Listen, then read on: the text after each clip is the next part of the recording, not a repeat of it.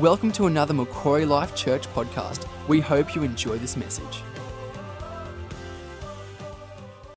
Hello, church. How are you going? We've got Freedom Day coming to New South Wales tomorrow, and I'm certainly looking forward to being able to see some of you in the flesh over the coming months. Um, I've really struggled with lockdown. Uh, it's been pretty hard with, with Zoom fatigue. I don't know about you and maybe the work that you're doing and, and the life that you have, um, but I've been doing up to seven uh, Zooms a day, uh, and, and certainly being able to connect with people one on one and in person is something that I'm really looking forward to. But I've got one concern about Freedom Day and some of the messages that we're hearing from uh, New South Wales Health is that eventually we're going to get rid of these. We're not going to be walking around wearing masks. So the thought of going back to life without wearing a mask is scaring me a little bit because I like to silently mouth insults at people. And I've been doing that for months. Uh, so I'm not sure if I can stop. Anyway, um, we are starting a new series. It's called A Faith That Works When Life Doesn't, based on the book of James.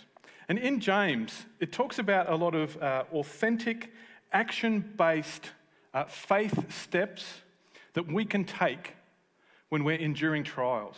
Um, the book of James was written to people who are experiencing stress, just like many of us have been, and even some of the after effects of that when we do come out of these lockdowns and these um, uh, oppressive times. So, James is a relevant book for the season we find ourselves in right now. And as we go through the series, just to let you know, we're not going to be taking an expository approach through the book of James. The preaching team will be grabbing sections that speak to them. Um, so if you're a linear thinker, uh, this series that's designed to minimise stress may actually heighten it for you, and we apologise up front. But we are hoping to bring you uh, encouragement and maybe even some positive challenges from the Word of God. And if you don't own a Bible, if you want to reach out to us either in the chat or touch base with the office, we will show you how you can download a digital Bible to your phone or your iPad or uh, any other device, or we can get a hard copy one to you because this thing is the basis of what we think and what we believe. All right, the verse that sets this series up, it comes from James 1, verses 2 and 3, and I'll read it to you from the message. When tests and challenges come at you from all sides, know that under pressure, your faith life is forced into the open and shows its true colours. A little bit of a sobering message at the end there. But often God uses what is happening right now in our lives to test our faith, to pod, to prod and to poke at us to see what comes out, to expose what might be on, on the inside of us. And with the world currently in chaos, uh, you know, there's division, there's, there's splintering, uh, there's friction, even in the body of Christ. Uh, we can choose to listen to the world around us, or we can choose to listen to the voice of God. So, our heart for this series is to help you form a, a Bible based, faith based worldview when everything's going crazy around you. Um, I know for myself, I've been watching the news too much. I've been watching uh, uh, social media too much. I've been go- going down those rabbit holes, and, and I've been finding it oppressive. I've been finding the torment of seeing the conflict.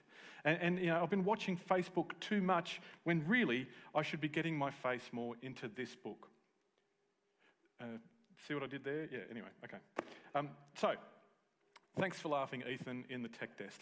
Um, our first theme for the series today, I'm going to kick off with a faith that handles delays patiently from James 5, verses 7 to 9.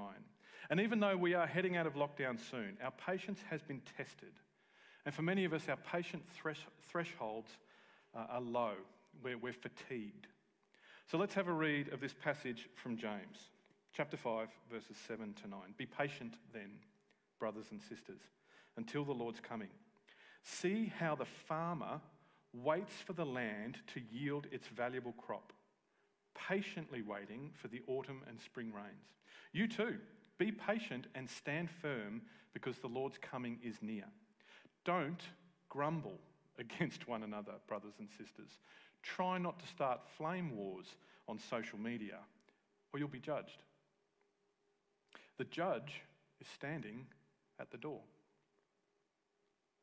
Learning to wait patiently is one of the most difficult lessons in life. It's, it's a mark of maturity in people to be able to wait because we live in an instant culture. We microwave everything and we complain about waiting for 30 seconds. We don't like to be delayed. We hate to wait.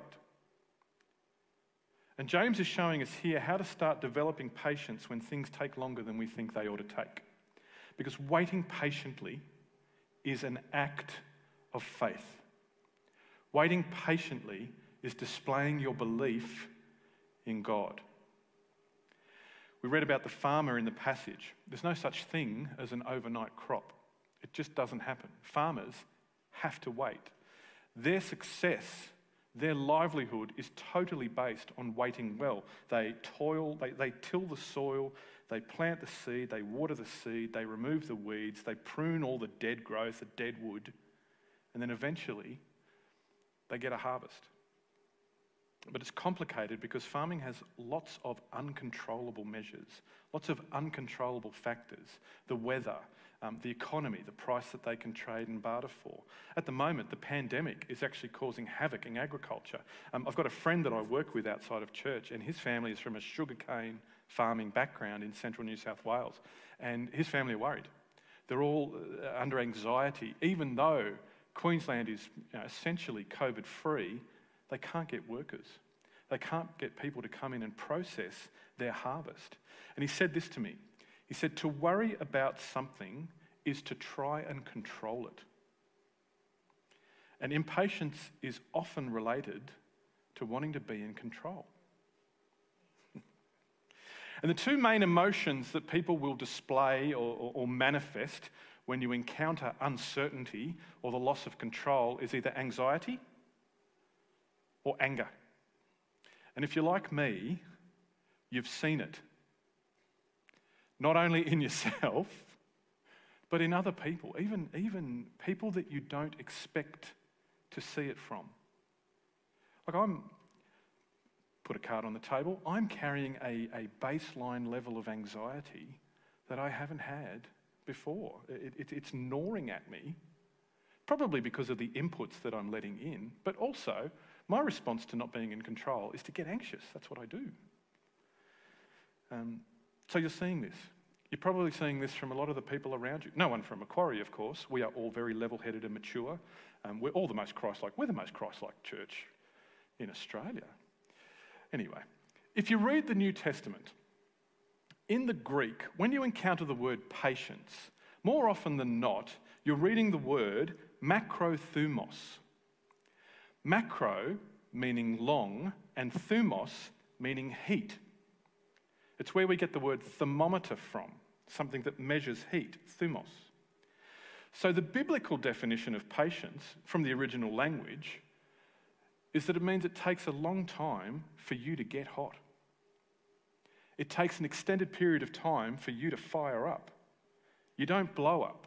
You've got a long fuse. You don't get overheated with people who don't agree with you. You don't blow up when a circumstance is out of control. You can, even on the anxiety side of things, you resist spiraling down into a hot mess or getting into a complete tiz with stress and anxiety.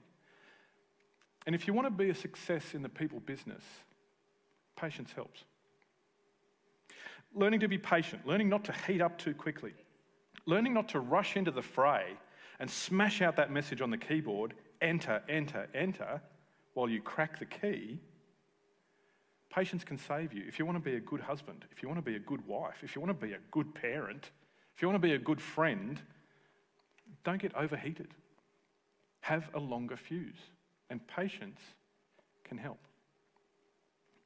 In 1 Corinthians 13, verse 4, it says this love is patient, macrothumos a long fuse.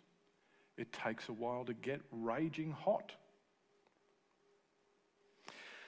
Um, let's have a read of Galatians 6, verse 9. I'm going to read it to you from the Living Bible.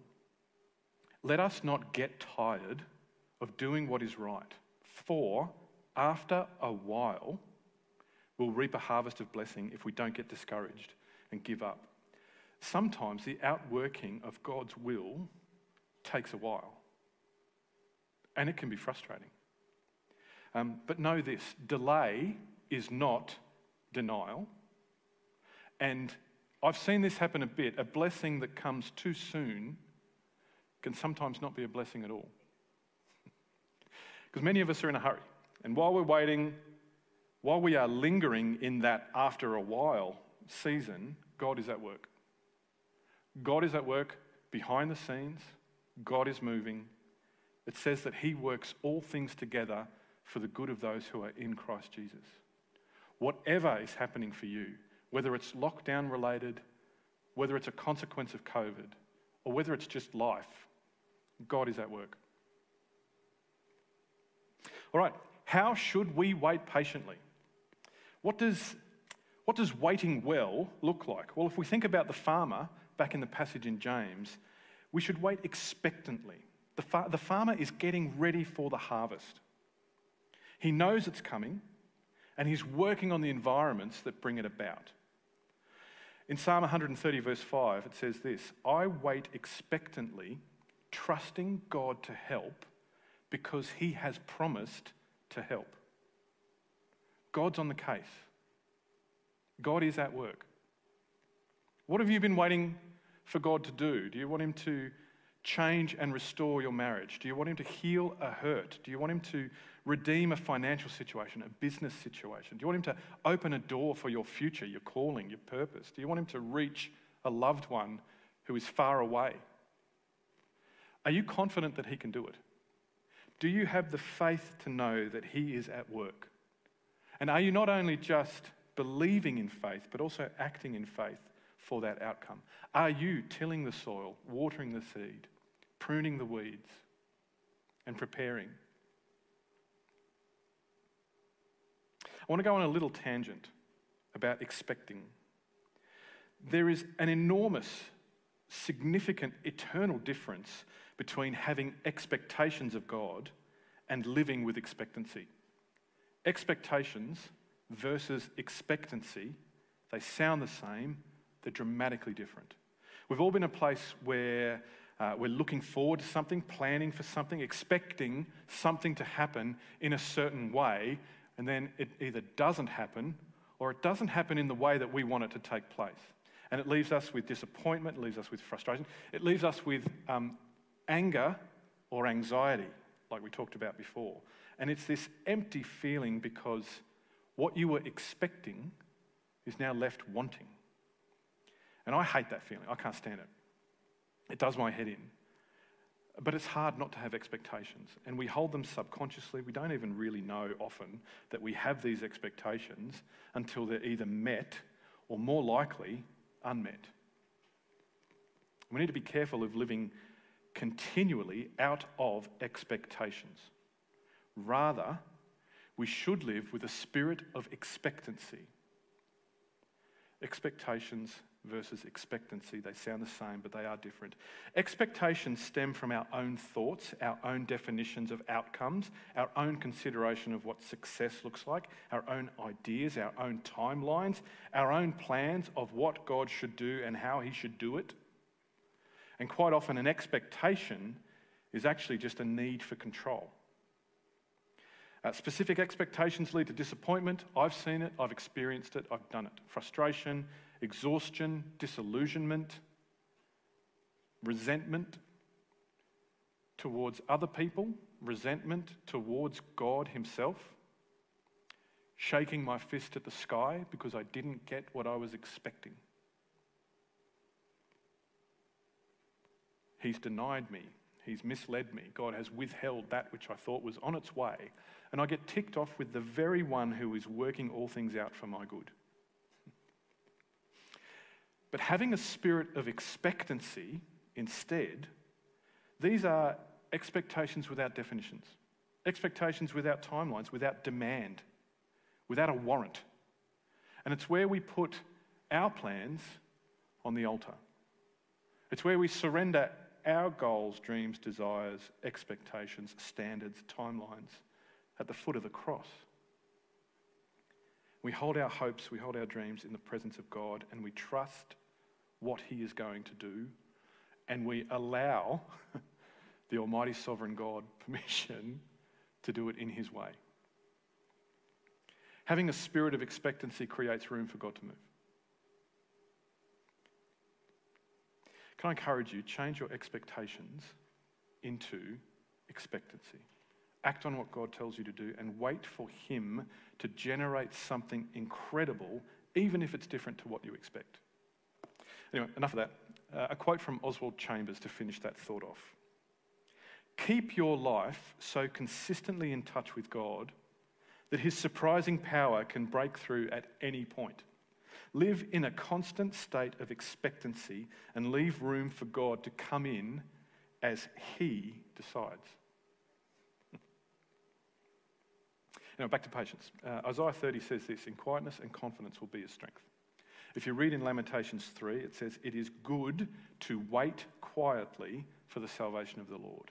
If you read in Micah 7, verse 7, it says, I will wait with confidence on God. To wait well is to wait with quietness and confidence. To wait well, forgive me, is to wait without complaint. Having this quiet confidence that God is in control, that nothing is bigger than Him. He is almighty, He is sovereign, He is bigger than COVID. And He rewards patience, if not in this life, in eternity. He rewards your patience. And sometimes, take this or leave this, sometimes, not every time, but sometimes, the greatest step of faith you can take is to do nothing, is to rest, is to sit, is to simply believe. Isaiah 40, verse 31 Those who wait on the Lord will renew their strength. I know that for myself, for my family, for many people in the life of this beautiful church, we need new strength. And that comes from waiting, that comes from resting, that comes from settledness, it comes from surrendering anxiety, surrendering your anger, and finding your confidence in Him. But if you're someone who can't sit still, and sometimes I'm that person, I want to talk about getting ready while you wait. Maybe the season of rest is over and it's time to move. Because uh, sometimes we think waiting is a non activity, it's not profitable. We think that waiting is pressing pause and that sitting quietly, sitting confidently in God's presence means that everything comes to a grinding halt. That's not always necessarily true. Uh, waiting can be a blessing. Some of the things we're waiting for now are actually being prepared. And I know for me, in some of the things I've had over the course of my years, if I, if I wasn't made to wait, I wouldn't have been able to receive the things that God had in place for me. All right, let's have a big chunk of scripture right here Matthew 25, verses 1 to 10. I'm reading from the NIV. At that time, the kingdom of heaven will be like ten virgins who took their lamps and went out to meet the bridegroom. Five of them were foolish, and five were wise. The foolish ones took their lamps but didn't take any oil with them. The wise ones, however, took oil in jars along with their lamps. The bridegroom was a long time in coming, and they all became drowsy and fell asleep, all of them. At midnight, the cry rang out, Here's the bridegroom, come out to meet him. And then all the virgins woke up and trimmed their lamps. They cut the wicks down. The foolish ones said to the wise, Give us some of your oil. Our lamps are going out. No, said the wise ones. There may not be enough for both us and you. Instead, go to those who sell oil and buy some for yourselves.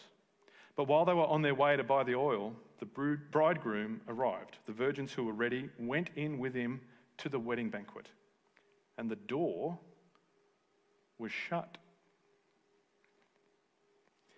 I want to give you some context to this passage that will bring patience to life. And I, need to give credit to Pastor Grant Hoyle from Glow Church, uh, who's done the research here. So none of this is me, it's him. I'll throw my own bits in as well, but Grant Hoyle, um, very, very bright. Uh, the father of the groom, in, in the weddings in, in, in Old Testament, New Testament Israel, the father of the groom would negotiate what was known at the time as the bride's price, with the bride's family at their home. It was kind of the feminine equivalent of uh, paying a dowry. And when the, when the price for the bride was settled, the bride and the groom and the nine other virgins would walk through the streets of the town carrying their lamps to the groom's family home where the wedding celebrations or the feast, the party, would begin. And this party would go for days. The lamps that were fueled by the oil would light up the path for the wedding party to travel to the feast. And quite often, the party was travelling at night because of the time for the negotiation for the bride's price. Uh, no one could predict how long the negotiation for the bride's price would take. If, if, if the families came together, quickly agreed on an amount, the process could be done and dusted literally in minutes. But if it was an underwhelming offer and you had to enter negotiations, it could take hours and hours and go long into the night. And bridal parties, the virgins outside the, the, the, house, never knew how long they'd be waiting outside that house for a price to be agreed upon. And so the five wise versions in the passage took enough lamp oil to last if this thing dragged on deep into the wee small hours of the morning. But the unwise, the she'll be right, the scripture tell us that they didn't bring any oil. They were just keen to go and start smashing the lemon, lime, and bitters. They didn't prepare and they got caught out. And for us, for me, we've all been at there at some point. Sometimes we underestimate how long we have to wait for God, how long it's going to take for Him to fulfill what He said He would do. Because if God said it, surely it's going to happen fast. If, if He can bang together the universe and everything in six days, then my promise, my ministry, my spouse, my prosperity, my breakthrough, my healing, uh, it should be here tomorrow. And it can take a lot of energy to hope for a good thing. And delay can make us weary. You know, hope deferred can make the heart sick. I've seen it, I've experienced it. And it means sometimes that when the promise arrives, you tuck it out. And you're not in a position to receive the promise. And it can be a lack of preparedness that means we struggle to step into the fullness of what God has for us. Waiting isn't wasted when it's used to prepare. Uh, the bridegroom in the, in the story was taking ages. We read in verse 5 they all became drowsy. Not just the wise, they all became drowsy. They all fell asleep. They all experienced weariness. Being tired, being, being worn out, having times where you are just jolly over it hits us all even the most diligent, even the most spiritual. I've been there. I got married late. I got married about 10 years after most of my peers. All my friends that I grew up with in Tassie were married and churning out the kids, and I was still single. It took me um, five, five good years to become a dad. Some of the kids that I used to lead in youth group were parents, and I was waiting and frustrated. I've gone through periods of being unemployed. I work for Centrelink now, but there was a season where I was on the other side of the desk. And that was infuriating. Um, when I graduated Bible college, I thought I would walk out the door into full time ministry. That was 20 years ago. And it hasn't happened yet. Waiting, waiting, waiting. Please learn from my experience. Have a plan for when God does eventually turn up. Prepare for that. What are you putting in place? What are the small things you can be doing now to prepare? How can you be trimming the wick of your lamp? How can you be staying in close contact with God? The, the, the wise virgins in the passage trimmed their wicks down so that the, the, the flame was always in touch with the oil and it kept burning. What do you need to cut off so that you can stay close to your source? The fools were looking for outside help. Give us some of your oil. We're out of oil. You've got oil. It'd be nice if you gave us oil. No. The wise virgins, no, get your own jolly oil. And this is, I found this pretty interesting. In biblical times, there were some cunning folks that would actually keep their ears to the ground and hear about the schedule of weddings that were coming up in a town or in a city. And they would set up on those dates little stalls on the main thoroughfares of the city selling oil for double the price. Waiting well can save you. Preparing in your patience can save you and can set you up for what God has in store for you. So hang on. Prepare well. It could protect you. Your time is coming. God is on the way and He is at work. Be ready for when He does move because in God's sovereignty, get this, He can accelerate time and circumstance whenever and wherever He wants. He can pull us suddenly out of the bag at any point. And without wanting to sound threatening, be ready. Be prepared. We're about to come out of lockdown, and there are going to be some things that will accelerate and rush in growth. And I want to make sure that I'm part of that. You're never too late for God. You're never too late for His promises. You're never too late for His grace. You're never too late for His forgiveness. You're never too old. You're never too young you're never too inexperienced for Him to come and move in your life and in your circumstances. So, what does preparation look like for you? If we're going to have a faith that handles delays patiently, what does that look like? For some, it's scheduling out time for prayer and for getting in the Word of God. For some, it's committing to be in church every week, be that online or in person, staying close to the oil. For some, it's hesitating before you open your mouth, before you hit enter, before you send that email. For some, including myself, it's getting up out of that chair. Maybe it's doing something, putting something into action, backing what you truly believe God has called you to. And maybe there are others watching online right now. And for you, the preparation is to say yes to God, to invite Him in, to turn towards God and head in His direction, to take on Jesus as your Lord and your Saviour and your friend or to use the lamp analogy, to have Him as the oil that keeps you burning, to have Him as the source of light and life that shows you the way to the party. And I want to pray for you. If that's you, I want to invite you to consider Jesus. I don't know what your circumstances are, I don't know what you're waiting for. I don't know where you might need God to break through and move but there are hundreds and hundreds of people in the life of this church that have encountered Jesus and see him at work in our lives. And we have every confidence, this quiet confidence, that he is moving behind the scenes for each one of us. Isaiah 49 23 says this God says, No one who waits for my help will be disappointed. I can tell you, I've had to wait sometimes with God, but He's always come through. There are things in my life right now where I am waiting on God, and the temptation is to go down the anxious path. Somehow He will come through. Somehow He will intervene, and He is at work right now. And so maybe that's you. You want to become a Christian. You want to become someone who entrusts their life to the love of God. I want to pray for you.